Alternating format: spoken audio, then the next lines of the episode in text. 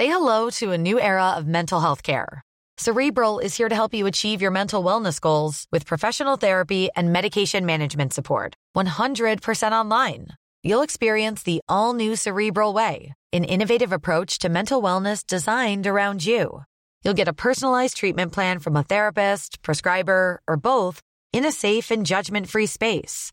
Your cerebral therapist or prescriber will outline a customized plan with clear milestones along the way so you can get to feeling your best. With Cerebral, you're not alone in your mental health journey.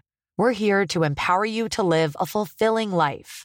So take that first step towards a brighter future and sign up today at cerebral.com slash podcast and use code ACasts to get 15% off your first month. Offer only valid on monthly plans. Other exclusions may apply. Offer ends July 31st, 2024. See site for details.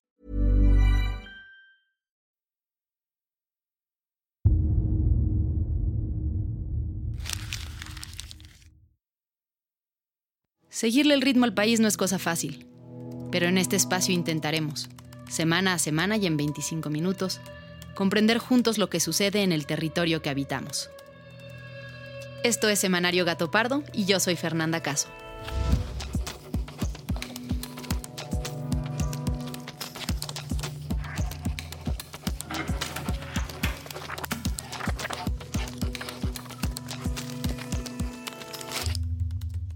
Hola, ¿cómo están? Espero que hayan tenido un muy buen fin de semana y muchas gracias a todos aquellos que nos han mandado comentarios a través de Spotify. Hoy vamos a empezar hablando de una exposición de la que comentamos un poco la semana pasada. ¿Alguna vez habían pensado en la ingeniería que lleva un collar de diseñador como el famoso collar de cocodrilos de Cartier que usó María Félix? Pues la exposición el diseño de Cartier, un legado vivo que se expone en el Museo Jumex, tiene justo la intención de mostrar lo que para muchos es invisible a los ojos, la ingeniería detrás de esta marca de lujo. Una pieza que se adapta al cuerpo, que tiene un nivel de ingeniería muy elevado, que además, bueno, pues se, desensambla y prácticamente cobra vida. Y es así como la queremos presentar. Es la primera vez que este collar se presenta de manera desensamblada para que se pueda observar cada una de las partes como eso, como piezas únicas, como esculturas prácticamente, y el nivel de articulación que, que maneja, ¿no? porque es una pieza que se adapta al cuerpo para seguirlo pero que también muchas veces María Félix presentaba en su casa como objetos. Lo que acaban de escuchar es la voz de Frida Escobedo, la arquitecta encargada de diseñar toda la museografía de esta exposición, en donde las más de 160 piezas expuestas de su legendaria colección les harán viajar a una época de lujo, donde María Félix usaba impresionantes collares de diamantes y esmeraldas en forma de cocodrilo, estructura de la cual nos hablaba Frida Escobedo y donde la historia y los diamantes se encuentran. Agradecemos a Cartier por patrocinar este espacio e invitarnos a conocer estas y más piezas invaluables de la marca, las cuales estuvieron a cargo de la curaduría de Ana Elena Malet, quien nos platicó más de cerca de la investigación que hubo detrás para construir adecuadamente la cronología de la expo contaba hoy un poco de este departamento que a mí me pareció fantástico, el departamento de iconografía, que hay un par de investigadores dedicados a buscar en todas las publicaciones del mundo quién usa Cartier en qué momento y en dónde se anuncia Cartier. Y todo ese material lo registran, lo archivan, lo catalogan y está a disposición de curadores e investigadores. Entonces, eso permite darle a este tipo de exposiciones otra dimensión, entender los personajes, los momentos históricos, pero también cómo se usan esas piezas. La exposición ya está abierta a todo el público. Es totalmente gratuita y estará disponible hasta el 14 de mayo. No se pierdan la oportunidad de ser parte de esta experiencia. Y ahora sí, pasemos a las noticias de la semana, las cuales comentamos en el equipo editorial. Oigan, pues hay que meter la noticia del yacimiento petrolero que encontró la empresa italiana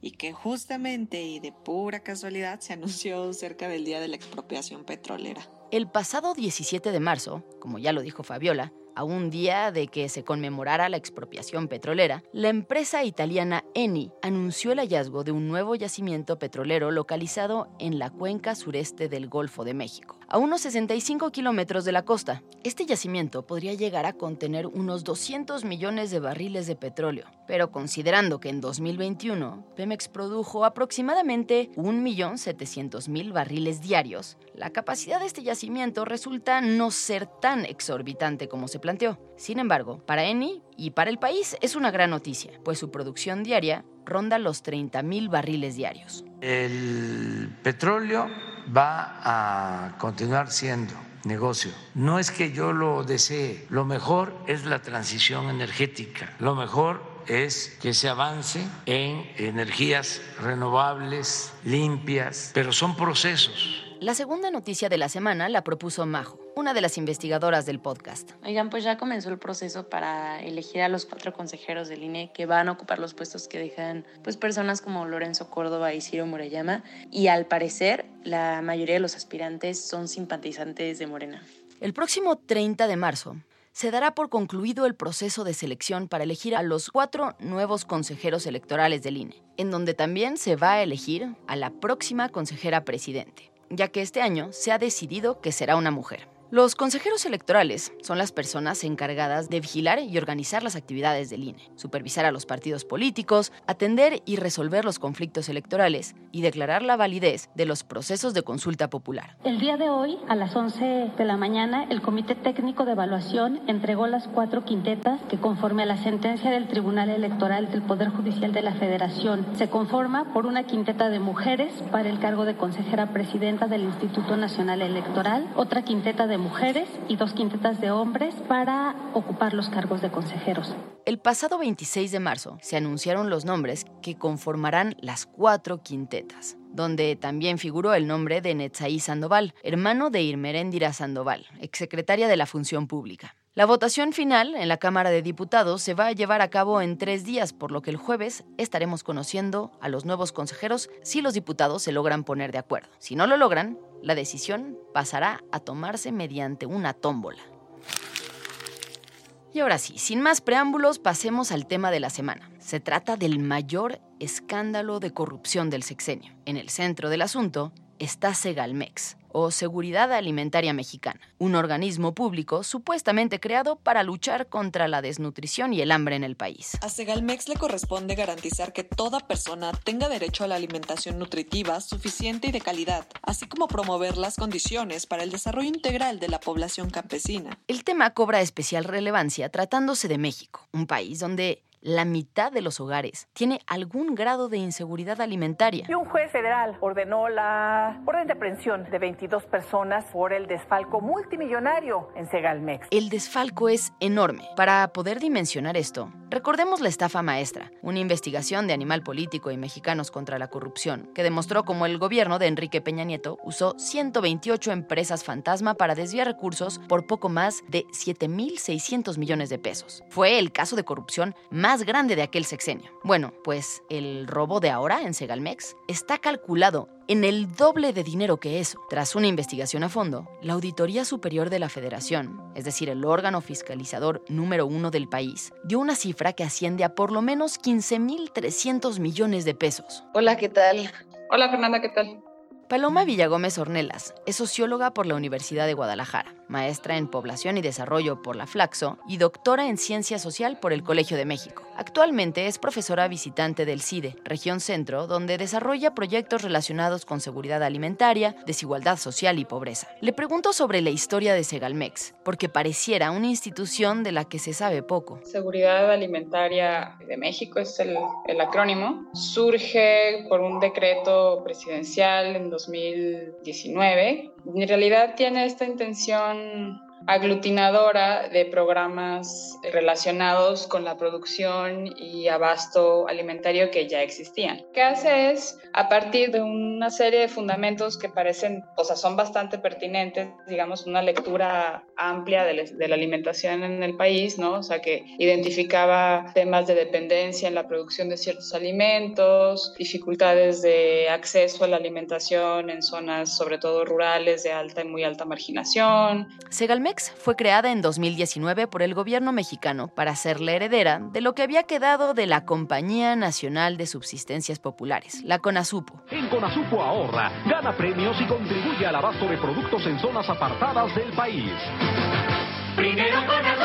Durante décadas, la CONASUPO controló la producción, distribución y venta de productos como maíz, frijol, arroz, azúcar y leche, entre otros, hasta que en 1999 el gobierno mexicano la desapareció como parte de una reestructuración de las empresas estatales y una política de apertura comercial y liberalización de precios en el país. Y esas tiendas se convirtieron eventualmente en Liconza y Diconsa. Liconsa y Diconsa surgen, bueno, digamos como iniciativas, surgen en los, como cooperativas, incluso surgen en los 40, después en los 70 se transforman, digamos, en términos de su organización dentro del gobierno, etcétera, y ya tienen más o menos la forma que conocemos ahora. Hoy somos orgullosamente Liconsa, la leche de México. Diconsa es una empresa de participación estatal mayoritaria que tiene el propósito de contribuir a la superación de la pobreza alimentaria mediante el abasto de productos básicos. Diconsa atiende cerca de 26.000 tiendas en todo el país y cuenta con más de 300 almacenes rurales y centrales. Liconsa, por su parte, industrializa leche de calidad y la distribuye a precio subsidiado en apoyo a la nutrición de millones de mexicanos, especialmente de niños de hasta 12 años y familias en condiciones de pobreza.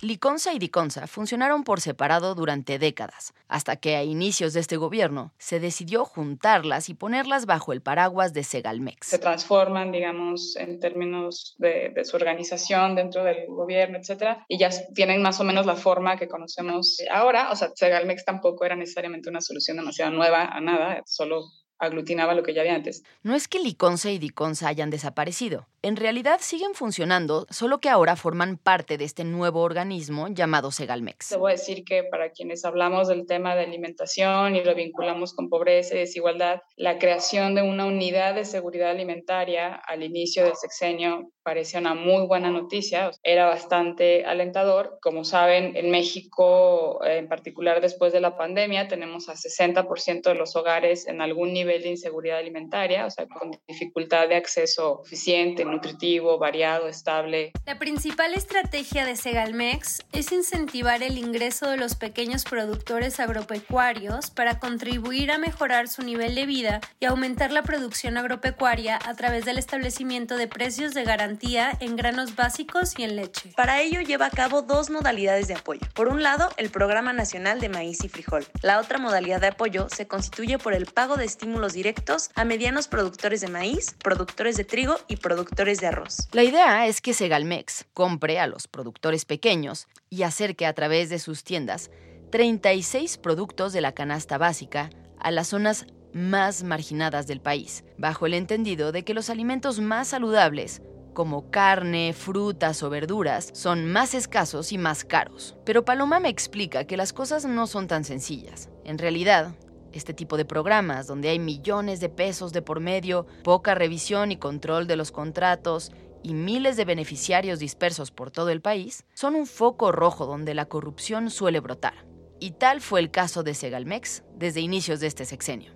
Y para hablar del caso, tenemos que empezar por mencionar al nombre de quien estaba a cargo, Ignacio Ovalle Fernández. Él fue nombrado al inicio del sexenio y estuvo ahí durante los primeros tres años. Hoy me da mucho gusto estar y saludar con un hombre que tiene una enorme responsabilidad ahora y que, así por decirlo tan sencillo, que es llevar alimentos a la mayoría de los mexicanos y a los mexicanos que más lo necesitan, los mexicanos más pobres.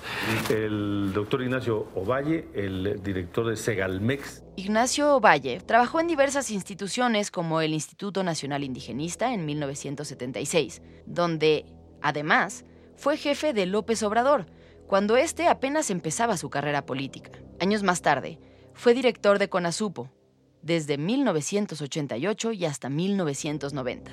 Y al inicio de esta administración, fue nombrado director de Segalmex, este nuevo organismo que López Obrador creó. Estuvo poco más de tres años como titular, hasta que en abril de 2022 fue destituido tras los escándalos de corrupción. Relevan a director de Segalmex tras reportajes de MSCI. Ignacio Valle Fernández fue relevado como director general de Segalmex, luego de una serie de investigaciones que evidenciaron el desvío multimillonarios de fondos públicos. Pero a ver, exactamente en qué consisten estos escándalos de corrupción y cómo los encontraron. Para hablar de esto, buscamos a Iván Alamillo, quien es periodista por la Universidad Panamericana y tiene un diplomado en periodismo de investigación por el CIDE. Actualmente trabaja en Mexicanos contra la Corrupción y la Impunidad y fue uno de los primeros periodistas en el país en empezar a investigar los millonarios fraudes en Segalmex. La primera alerta o alarma que prendió el foco de casi todos los periodistas, no solamente de mí, fue en la transición, ¿no? cuando López Obrador designa a, Ignacio Valle como director de, de, Segalmex, pues obviamente mucha gente dijo, ¿cómo es posible? Si Ignacio Valle pues es el periodista perfecto, ¿no? secretario particular de Echeverría, después eh, director de Conasupo, con Salinas de Gortari, sabemos que en Conasupo pues hubo un fraude bastante grande, ¿no? Y ya cuando comenzó el gobierno, pues muy rápidamente comenzó a salir en columnas, en notas, que Segalmex se estaba convirtiendo en la dependencia que más contratos por adjudicación directa estaba dando. Entonces sabemos en la academia y en el periodismo que las adjudicaciones directas siempre son pues una puerta abierta a la corrupción. Las adjudicaciones directas consisten básicamente en contratos que se asignan sin concurso previo. La autoridad decide qué se necesita y a quién comprárselo, sin siquiera ver si hay mejores opciones en el mercado. Supuestamente, para hacer adjudicaciones directas, se necesita una justificación, como por ejemplo la urgencia.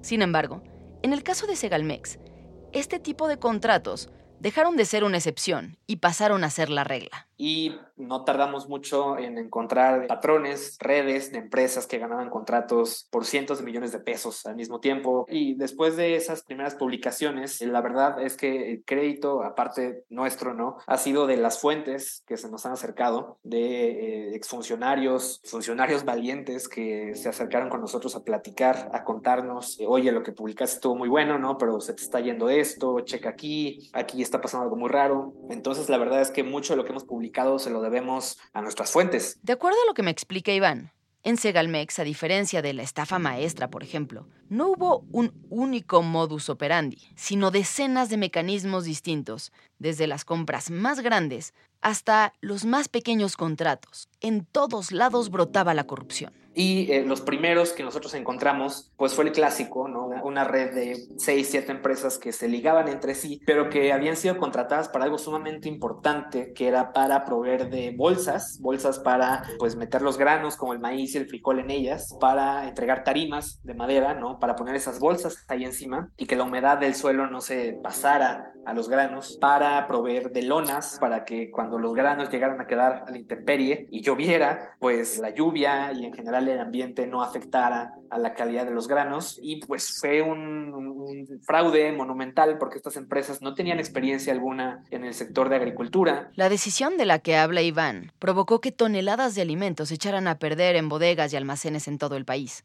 Y tras esa primera investigación, el tema explotó por todos lados. Tanto la Auditoría Superior como medios impresos, radio y televisión empezaron a documentar más y más modelos de corrupción y negligencia en los meses siguientes. Una investigación de Animal Político y Mexicanos contra la Corrupción y la Impunidad documentó uno de los casos, una compra irregular de casi 8 toneladas de azúcar a cambio de 142 millones de pesos. La FGR ha dicho que nunca pudieron probar que esas toneladas habían sido entregadas legalmente a dicha empresa estatal. Otro de los medios que entró al poco tiempo al tema fue el diario El País, del que Georgina Cerega es reportera. Georgina cubre actualmente la cartera de política ella cuenta una anécdota que refleja cómo la corrupción en Segalmex estaba tan extendida que las historias le llegaban a los periodistas como ella, incluso al tomar un taxi. Pues yo me tomo uno de estos taxis para ir a hacer un reportaje y mm, el taxista me dice, empieza a hablar y me cuenta que todos los días llevaba a trabajar a, a un alto jefe de Liconza, que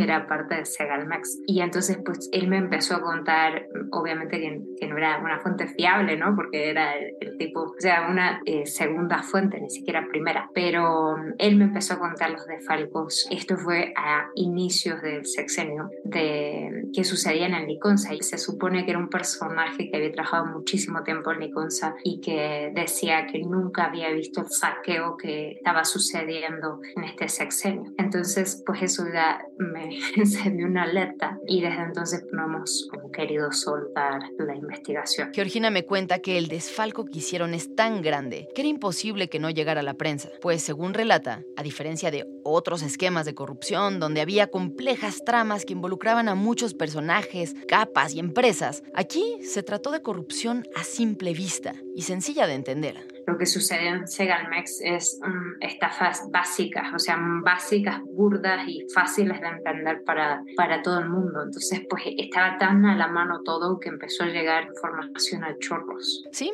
la información llegaba a chorros y había muchos esquemas de corrupción distintos. Pero para no perdernos en la información, hablaremos de los tres principales. El primero es un esquema donde Liconza vendía productos caros derivados de la leche a empresas privadas a precios muy bajos. El segundo esquema es donde Segalmex compraba el 100% de un producto, pero la empresa no entregaba la totalidad. Y el tercer esquema fue a través de bonos bursátiles, es decir, metieron el dinero de los mexicanos a la bolsa. Empecemos por entender el primero el de la leche. Sabemos que el caso más grande fue el de Liconza, precisamente como lo decía el taxista. Ahí hubo un desfalco muy grande que todavía no, ni nosotros ni la Fiscalía General de la República termina de entender ni de dimensionar. Pero mm, puntualmente algo que sucedió entre Liconza eh, fue irregularidades en la venta de de una crema que se forma a partir del secado de la leche. Em, esa crema que aparentemente, bueno, a mí me decían algunas fuentes, es una especie como de eh, lujo, ¿no? O sea, es un producto muy caro que se vende en el mercado a, a, precios muy caros. Georgina explica el esquema de compra sobre precio que se hizo a través de un producto proveniente del secado de leche, donde el propósito era beneficiar a dos proveedores poniendo un precio más bajo. Sí, sabemos que Liconza vende productos a precios baratos para la gente más pobre, pero en este caso no se lo vendían a la gente, sino a grandes empresas que a su vez usaban este concentrado para hacer otros productos que luego vendían más caros. Liconza, que es parte de Segalmex, estableció unilateralmente un precio que beneficiaba a las empresas y perjudicaba al erario. Al final se descubrió que la hermana del dueño de una de las empresas había cedido un departamento en Estados Unidos al hijo de René Gavira, el funcionario que estableció el precio. Para el segundo esquema, según relata la auditoría, Ovalle y su equipo comenzaron a usar un concepto denominado recepción jurídica. Funcionaba más o menos así. Segalmex elegía un producto y decidía quién se lo iba a comprar. Supongamos que necesitaba 100 costales de azúcar en un año. Bueno, pues Segalmex pagaba esos 100 costales completos, pero le decía a la empresa, oye, yo no tengo dónde guardarlos durante tanto tiempo. Mejor guárdalos tú y me los vas entregando cuando yo te los pida. Bueno, pues el primer mes, Segalmex tal vez pedía 10 costales. El quinto mes, otros 10 y al final del año otros 10. Al final del año, la empresa solo había entregado 30 de los 100 costales, pero había cobrado el 100%. Algo así fue lo que se hizo. Pero no fue únicamente con un producto, sino con decenas de productos y en escalas de millones de pesos. Otro de los casos importantes es el del azúcar, no tanto por la cantidad de dinero, sino porque es el caso que ha armado hasta el momento la Fiscalía y por el que ha emitido 22 órdenes de aprehensión. en la compra de azúcar puntualmente, hicieron uso de un esquema que habían montado, que era el siguiente. Ellos, pues, emitían contratos y esos contratos se los daban a determinadas empresas pagaban por el producto en una totalidad del 100% y le decían a la empresa que se quedara o sea, que la empresa se quedara con los productos hasta que Segalmex necesitara esos productos y los pidiera. Pues ordena una compra de unos 140 millones de pesos en azúcar y mm, pues ese porcentaje que entrega la empresa, que se llama Carregin y también está involucrada judicialmente hoy en día, el porcentaje que entrega Carregin de azúcar pues es mucho menor de lo que debería. Entonces pues termina con una deuda millonaria Segalmex y Segalmex nunca reclama eso y tampoco nunca lo llevan ante la justicia hasta no mucho tiempo después. Otro ejemplo de este concepto de recepción jurídica que documentó el país es sobre los cinco convenios que firmó Segalmex para adquirir 73 millones de pesos en carne deshebrada y cubicada de res, pollo y cerdo, y de los que solo recibió una parte. Y lo mismo pasó con los garrafones de agua, o sea, el plástico con el que te venden el agua luego en la tienda. Bueno, Diconsa también querían vender agua, entonces compraron los garrafones de plástico y bueno, y el proveedor entregó solamente como mucho un tercio. Segalmex firmó un convenio por 99.9 millones de pesos para adquirir 1.8 millones de garrafones para el agua. El país señaló un desfalco de al menos 51.6 millones de pesos en la adquisición de este producto en 2019. Para el tercer esquema, Ovalle autorizó la compra de bonos bursátiles con dinero de Segalmex, una acción que naturalmente está prohibida por la ley. Este movimiento generó la apertura de una investigación por la que ya ha sido vinculado a proceso el extitular de la Unidad de Administración y Finanzas de Segalmex, René Gavira. Bueno, esto es ilegal, no debería ni funcionar, pero lo que hace la administración, la primera administración de Segalmex, Segalmex se crea en enero de 2019 y mm, cuando llegan ese año, pues deciden invertir 950 millones de pesos en bonos bursátiles, algo que no se puede hacer, o sea, ninguna entidad del Estado puede em, invertir dinero en bonos bursátiles, porque es peligroso. Bueno, esto lo autorizó en su momento Ignacio Valle, eventualmente pues retiraron, decidieron que era mala idea, entonces pues pidieron el dinero de vuelta. Hay quien dice que ese dinero se recuperó en su totalidad pero mucho tiempo después, o sea, cuando ya mm, se sabía del caso, se había denunciado y se estaba comenzando a investigar, pero también eh, han reportado otros periodistas que pues la ganancia que generó eso, esos 950 millones de pesos, que algunos pues estiman en 10 millones de pesos, desapareció y no de ese dinero pues no se sabe nada. Parece de película, pero no lo es. Arriesgaron dinero público en la bolsa. Luego regresaron el dinero, pero los intereses misteriosamente desaparecieron. A estos esquemas se suman otros que siguen siendo documentados todos los días. La compra de productos de mala calidad, como los costales y tarimas de los que nos contó Iván al inicio, o el caso documentado por N la semana pasada, que revela la instalación de plantas purificadoras de agua de empresas privadas a nombre de Segalmex en zonas en las que no eran necesarias, pues ya tenían acceso a agua purificada muy importante mencionar que aunque la auditoría ha encontrado y ha señalado este desfalco, la auditoría dejó de hacer dos cosas que también le competen. La auditoría tiene la labor de detectar los desfalcos, ¿no? los posibles desvíos de dinero, pero también tiene la obligación de recuperar ese dinero y de denunciar esos desfalcos ante la Fiscalía General de la República. Y la Auditoría Superior se ha tardado cuatro años en presentar las primeras denuncias por Segalmex ante la Fiscalía General de la República. Esto es algo gravísimo. Nosotros, en, en Mexicanos contra la Corrupción, publicamos el año pasado que un hermano del Auditor Superior, David Colmenares, se encontraba trabajando en Segalmex cuando el Auditor Superior estaba fiscalizando el fraude y a pesar de este pues, posible conflicto de interés, ninguno de los dos, ni el auditor ni su hermano, transparentaron la relación familiar en sus declaraciones patrimoniales y, y de intereses. Incluso la Auditoría Superior presenta las denuncias ante la Fiscalía General después de que nosotros publicamos esta investigación. Hasta el día de hoy, la Fiscalía General de la República ha judicializado dos de 38 denuncias contra Segalmex. El personaje de más alto nivel que está siendo perseguido en este caso es René Gavira, exdirector de Administración y Finanzas de la dependencia. Gavira dejó la dependencia envuelto en acusaciones de corrupción y actualmente es buscado por la justicia por los delitos de delincuencia organizada y operaciones con recursos de procedencia ilícita. A René Gavira se le investiga por asignaciones directas a empresas fantasma, simulación de compras, faltantes millonarios, desvío de subsidios, pérdidas en instrumentos financieros y contratos amañados. Ignacio Valle quien fue director de Segalmex hasta 2022, fue exculpado por el presidente, quien aseguró que todo fue responsabilidad de sus colaboradores y él no sabía nada. Actualmente es coordinador del Instituto Nacional para el Federalismo y el Desarrollo Municipal. A partir de esta administración se planteó la necesidad de un organismo adscrito a la Secretaría de Agricultura encargado